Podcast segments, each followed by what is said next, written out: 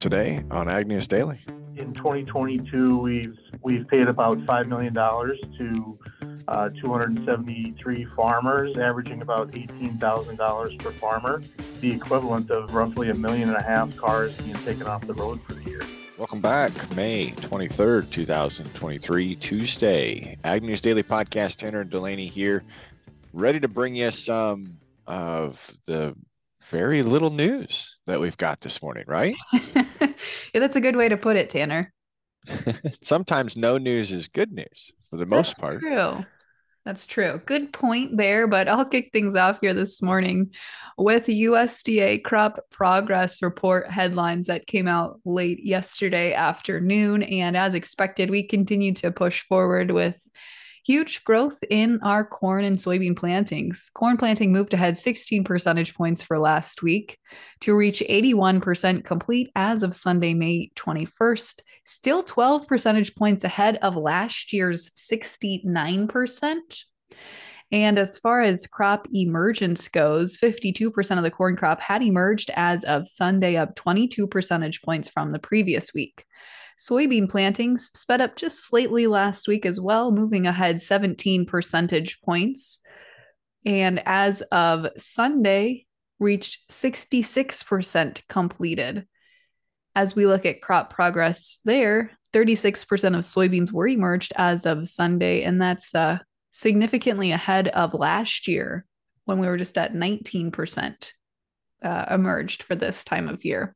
As far as winter wheat goes, 61% of winter wheat has headed nationwide as of Sunday.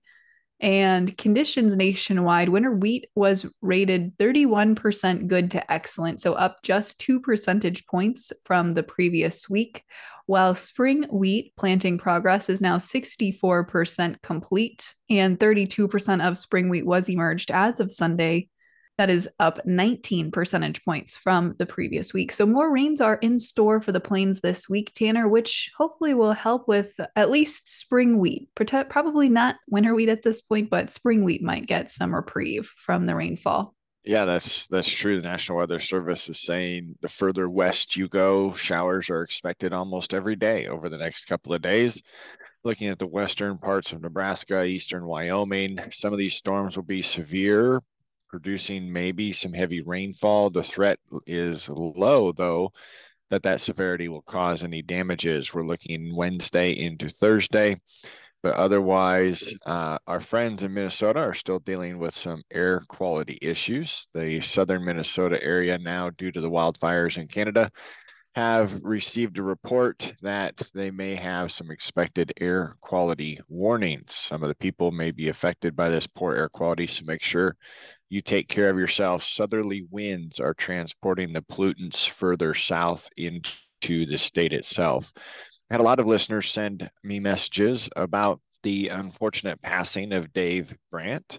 Dave Brandt passed away following an auto accident at the age of 76 in Illinois. As described, his standing there with his overalls, six foot long radishes, hairy vetch, and sunflowers. Brandt spent his career farming with the strategy of building organic matter in his soil and paying as little for chemical inputs and tillage equipment as possible. Brandt even became a meme that said it ain't much, but it's an honest work. He was one of the godfathers of no-till. He is remembered by a lot of farmers as his conservation efforts have led to a lot of the generalized practices in farms today states here that Brandt would have joked in his earlier days with equipment dealers long before there were 90 million acres of soybeans. He recalled having John Deere engineers out to his farm to test the first planter that could singulate and plant soybeans rather than have them drilled. So a industry leader unfortunately passed away at 76. Delaney? I didn't realize that he was the person responsible for that quote, Tanner. That's a classic. It is, certainly is. Well, as we look at the bipartisan debt ceiling, President Biden and McCarthy are looking to try and make amends here to get things rolling. White House and congressional Republican negotiators will meet again today on Tuesday to resolve a months long impasse over raising the government's three, $31.4 trillion debt ceiling, with the nation risking default as soon as nine days away, Tanner. Uh, President Joe Biden and the Republicans who control the House of Representatives, led by Speaker McCarthy, remain deeply divided about how to rein in the federal deficit, while Democrats continue to argue that wealthy Americans and businesses should pay more taxes. Republicans want spending cuts, and those two things, of course, are very different opinions. But Biden and McCarthy emerged on Monday evening from their third meeting this year on the debt ceiling, talking about the need to find a bipartisan compromise. So that certainly sounds like a move in the right direction. Yeah, certainly does. Of course, a lot of concerns around what this will eventually look like. However, we've got multiple states working together. The United States has reached a deal with the Colorado River Water Conservation Program. Seven of the United States along the drought starved Colorado River have reached a deal with the Biden administration to prevent supply problems for cities like Los Angeles, Phoenix, but most importantly, farmers. In the agreement, Arizona, California, and Nevada will take 3 million acre feet less of water from the river through the end of 2026. The U.S. Department of Interior said Monday that it is in return for using less than 16 or less than 13% of the water over the next three years. Those three states will get $1.2 billion in federal compensation. After nearly a year of negotiations, this deal is focused on preventing water levels from dropping below critical levels in Lake Powell and Lake Mead, the United States' two largest reservoirs. Some nearly 40 million people and 30 tribal nations depend upon the Colorado River for drinking water and electricity, not including Mexico. The new operation guidelines are set to be advanced within the next month by the Department of Interior to replace the original agreement that was structured in 2007. Other states that are included in this is Wyoming, Colorado, Utah, and New Mexico. And we will continue to watch there as federal officials are continuing to push for advanced reduced usage of 2 million to 4 million acre feet of water in an unprecedented reduction. So we'll continue to watch that, but it looks like right now a temporary deal has already been met. Well, Tanner, we saw a temporary deal reached last week once again between Ukraine and Russia, extending the grain corridor initiative by another 60 days. However, the United Nations said that they are still concerned on Monday at the pace at which ships are coming into the Ukrainian port. They said that Ukraine's Black Sea port of Pivdeny, I'm not sure I'm pronouncing that correctly, has not received any ships since May 2nd under a deal allowing the safe wartime export of grain and fertilizer. A UN spokesman did not say who was to blame for the lack of ships traveling to that port near Odessa, which is also where we've seen Russia pump up to two and a half million tons of ammonia annually for export via a pipeline there. But that pipeline has been shut down since February of 2022. So, still a lot of question marks why that port is not getting used, Tanner. Um, but so far, we're still seeing ports or we're still seeing ships come out of other ports in the Ukraine Black Sea region. The other two major ports there are still getting ships out, but this one, for whatever reason, is taking a standstill. And so they're still trying to dig into this and figure out what's going on there.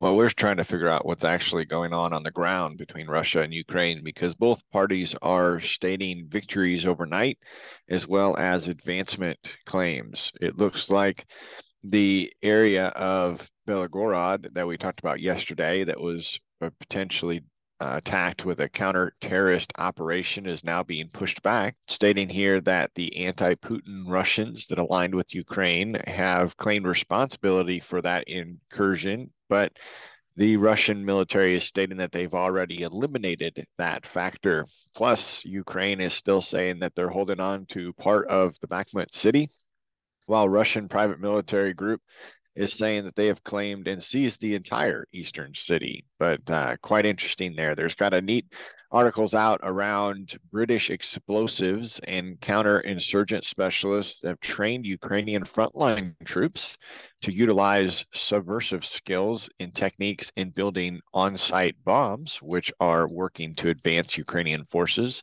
And the, the U.S. Air Force Secretary is also stating that there are intentions to provide Ukraine with F 16 fighters, but this will take several months at best just to get them to the region let alone providing trained fighter pilots as well. States this is not a quick cure all for the battle. However, it, like I said, it seems like a lot of these headlines are very counteractive as each side's claiming victories, and it seems like the same territory.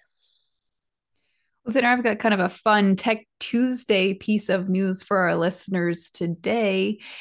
The former Impossible Foods CFO David Lee has launched a new startup called Inevitable Tech to be, he's saying, the AI for ag tech. The new software company has developed a proprietary hardware software grow system for use in both controlled environment agriculture settings and open field settings. Inevitable says that it uses a combination of AI, automation, and plant science to help growers manage plant health and overall operations. The company's first product will be a clean propagation system to ensure healthier, higher quality plants. But this is certainly an interesting move here, Tanner, as he switched from a very different industry into AI, but really he has a background in this, and we'll see how this thing goes. Inevitable Tech is the name of the company. Uh, we might have to see if we get them on just to pick his brain in an interview. Last piece I've got Washington is still continuing their project for annual search for northern giant hornets and other pests that threaten the agriculture community and environment within the U.S. coming from their borders. The State Department of Ag has announced recently that it will fund for thousands of traps statewide to monitor the introduction and spread of more than 130 invasive pests and diseases. The key focuses for this year is the spongy moth, the Japanese beetle, the apple maggot, and the infamous giant hornet. While eradication of these pests is difficult, the monitoring of these pests is definitely needed. Last year, they caught more than 23,000 beetles. Trappers also caught over 20,000 spongy moths. They had 5,000 plus apple maggot traps out and they're looking to continue to monitor this because of the trapping season and permit for the state of Washington. The USDA will continue to monitor the invasive levels to deem whether or not this is a nationwide call for emergency assistance, but we will see if those results come about. State of Washington says that they suspect the hornet sightings can be uh, are minimal this year compared to last year, but it's never too early, and we don't want to let our guard down. So they're calling to make sure that they have the right measures in place to monitor the advancements of the pests, and hopefully we have positive results out of this year's trapping. I just couldn't get over the apple maggot terminology. yeah, gross, right? Yeah, a little bit. Uh, I did. I don't think I have any other headlines for our listeners today. What do you say we take a look at the markets? Well, hopefully they're not as gross as apple maggots. no, I think they're getting a little bit better here today. Uh, we certainly saw, of course, yesterday some pop in old crop contracts, and we're seeing Mm, that's somewhat follow through here in the overnights. July corn added six pennies, and the overnight will open here this morning at 577. New crop corn, four and a half cents higher in the overnight to open at 513 and a quarter. Soybeans this morning showing a little bit of weakness in the old crop contracts, down three and a quarter cent in the July at 1338. November unchanged here as we head into opening session, clocking in at 1197. Hard red July winter wheat added nine and three quarters cents in the overnight at 835 and a half. Taking a look at the livestock markets and a quick reminder where they left us yesterday in the red. August live cattle down 70 cents yesterday to open this morning at $1.6360. August feeder cattle shed 20 cents yesterday to open at 234.90 and June lean hogs down $1.20 yesterday to open this morning at 81.82 and a half.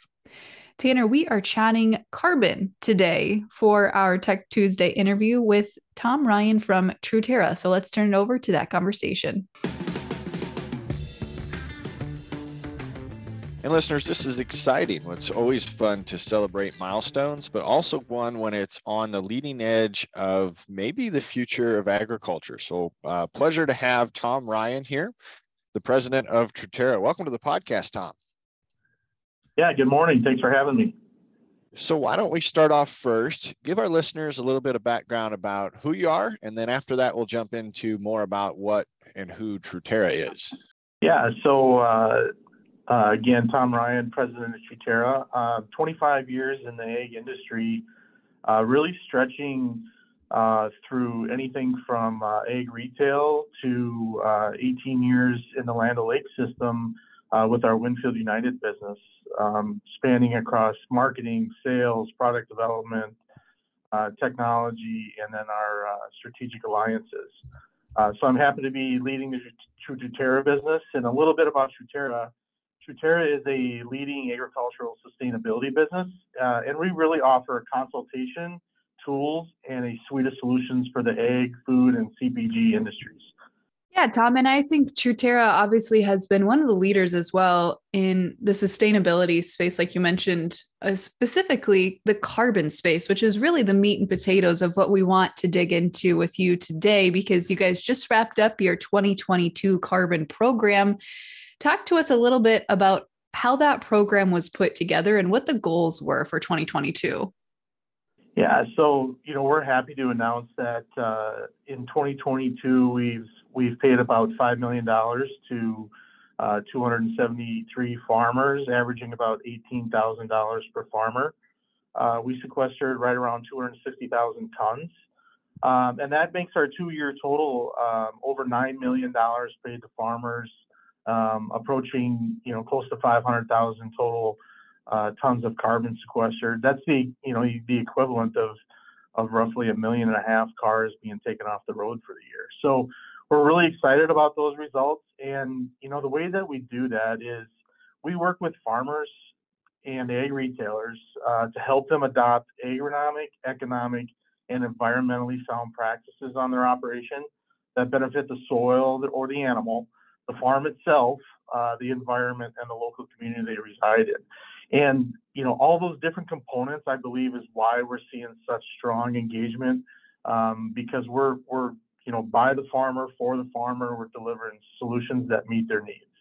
You know, you, you almost just glazed right over that stat. You said over a million cars off the road is what the equivalent of that carbon sequestration was. Is that correct? Yeah, it's actually closer to a million and a half, but yep. Wow, that is uh, that's fascinating because I know when we talk to some of our listeners that uh, it's hard to feel like you have a large impact as an individual farm operation. But when you collectively all work together, that seems to be the largest impact. When you work with your clients, you talked about more having a consultation planning progress. What's that work look like from the Truterra side of things? Yeah, so you know, I think that's one of the key differentiators with Truterra is that we we go with and through ag retail. You know, we leverage the relationship of at, that they have with their growers around being the trusted advisor to build a plan, a plan that focuses on meeting their grower where they're at on their sustainability journey, and then building a solution plan together with their ag retailer that gets them to where they want to go.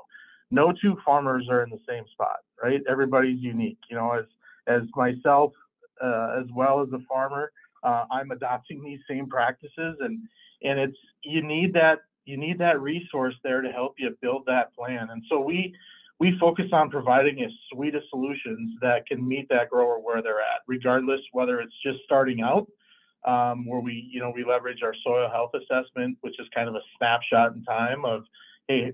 Uh, how am I doing? Give me some benchmarking uh, and give me some ideas on how I can start my journey to, you know, the results that we're talking about today, which would be, you know, full blown into participation and adoption of cover crops, no-till, nitrogen management um, that generates that that uh, sequestered carbon. So, you know, we provide a range of solutions all along that uh, that allows uh, all kinds of different opportunities for a grower, regardless of where they are in their journey.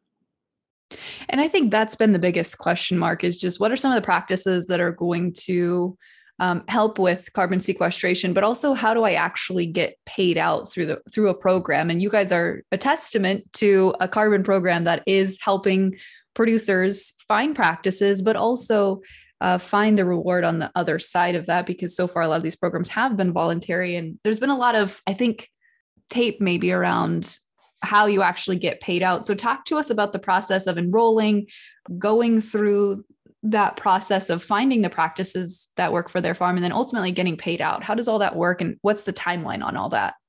Yeah, uh, lot to unpack there. Happy to do so. So, you know, it starts with first and foremost understanding that, and back to my original comment, like we have to address it agronomically. I think there's this misconception that you know sustainability means uh, a reduction in profitability, and we need to we need to address that directly. You know, and and have done so with uh, partnership with like our soil health, the Soil Health Institute. You know, where we've shown that sustainability can lead to profitability, um, even above and beyond where a grower is today. So it starts with that enrollment and understanding around an agronomic solution. Um, and then it has to be economically viable too. You know, we're asking the farmer to make a fundamental change in the way that they farmed, many cases which has spanned generations, right? And so we got to create the maximum amount of value for that grower. Um, and when we do that by providing those solutions, we, you know, we start by getting them enrolled in uh, my portal, uh, which is uh, our engagement and enrollment portal that that you can access through uh, um, to where they enroll their fields. Um, they are then uh, pre-qualified for programs based on answering a few quick questions, and then they can select from, from the different solutions that are the most attractive to them. Uh, to where then we take it through and work with them through a white glove service so they help collect the, the massive amount of data that's required to quantify and validate um, the uh, potential benefits that that are being generated on their farm, and then and then we provide them a uh, an estimate uh, of what their actual program opportunity is, uh, and then we go through the year, right? And then we quantify that again at the end of the year with an actual. So one of the key differentiators, you know, is really how we measure that um, that uh, greenhouse gas benefit. So we do that annually. Um, so that farmer at the end of every year uh, gets that contract or that offer provided provided to them, and then they can decide. Um, and uh, that's that farmer-friendly approach coming to life. Um, and from that, uh, they sign that contract, and and we turn the payments around uh, uh, very quickly. So, you know, that's kind of the end-to-end on how it all comes together. Um, you know, the key practices that drive the the payment you know, started heavily with cover crops and no-till. Um, as we go into uh, the back half of 2023 and 2024 crop season, uh, we'll be adding nitrogen management into that. And then we continue to look for new innovation in the industry that has benefits that we can quantify and take through a third party certification process to where as farmers adopt those new innovations uh, that we can not only help them realize the benefit from a yield and ROI perspective, but also to quantify any sustainability benefits that can then um, uh, be added to uh, the cover crops, no-till, and nitrogen management uh, solutions that they're implementing today. So if we've got listeners that have maybe signed up for somebody else's program or haven't signed up yet, can they go back and get credit for things in the past, or how does that work if they wanted to switch or now sign up? Yeah, so we're we're looking for farmers who have made uh, changes in in the recent uh, past. So many of our programs uh, look back a year or two um, to where we can we can begin to quantify those uh, benefits that they've been creating, and then we take that from there and work with them moving forward. Um, so maybe you uh, went to reduce tillage a year ago. Uh, that's a great starting point. We can begin to assess and and uh, validate the impact that that has made, but then we can work with you to take you forward into adopting additional practices that fit your farm, fit agronomically and economically uh, into your operation to quantify the environmental benefits and get you paid for those as well. Tom, before we let you go, if any of our listeners are interested in digging into Truterra's carbon program or signing up for themselves, what's the best website for them to head to? Yeah, you can you can uh, find us at truterraag.com um, and uh, feel free to uh, search there, or you know uh, you're also uh, welcome to uh, have a conversation with your local ag retailer. And we've got over um, 55 Uh, ag retailers in our network with about a thousand locations across the U.S. So there's a pretty good chance that one of your local retailers is is also uh, one of our uh, trusted partners. Great. Tom, well, thank you so much again for joining us today. Certainly appreciate your time. Thanks for having me. Well, Delaney, it's always exciting to get industry leaders on the podcast. Uh, I know that the Farm for Profit podcast has recently put out a survey that states that nearly 90% of our listeners aren't enrolled in a carbon program. So I'd be curious how many of the Ag News Daily listeners are not signed up yet to see if they qualify for carbon credits.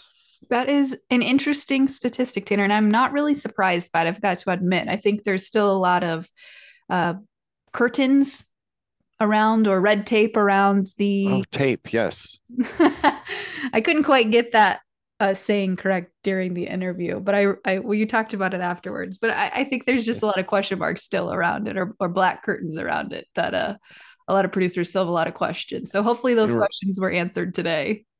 That's correct. And that rule of additionality is always difficult because if you switched a long time ago, you yeah. don't qualify either. But listeners, something else that you may qualify for is an opportunity to win. Oh, I can't do that, Delaney, because that would just be teasing them. Listeners, the point is, is stick with us each day.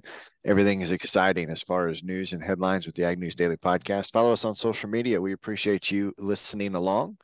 But for today, what do you say, Delaney? Should we let the listeners go? Let's let them go.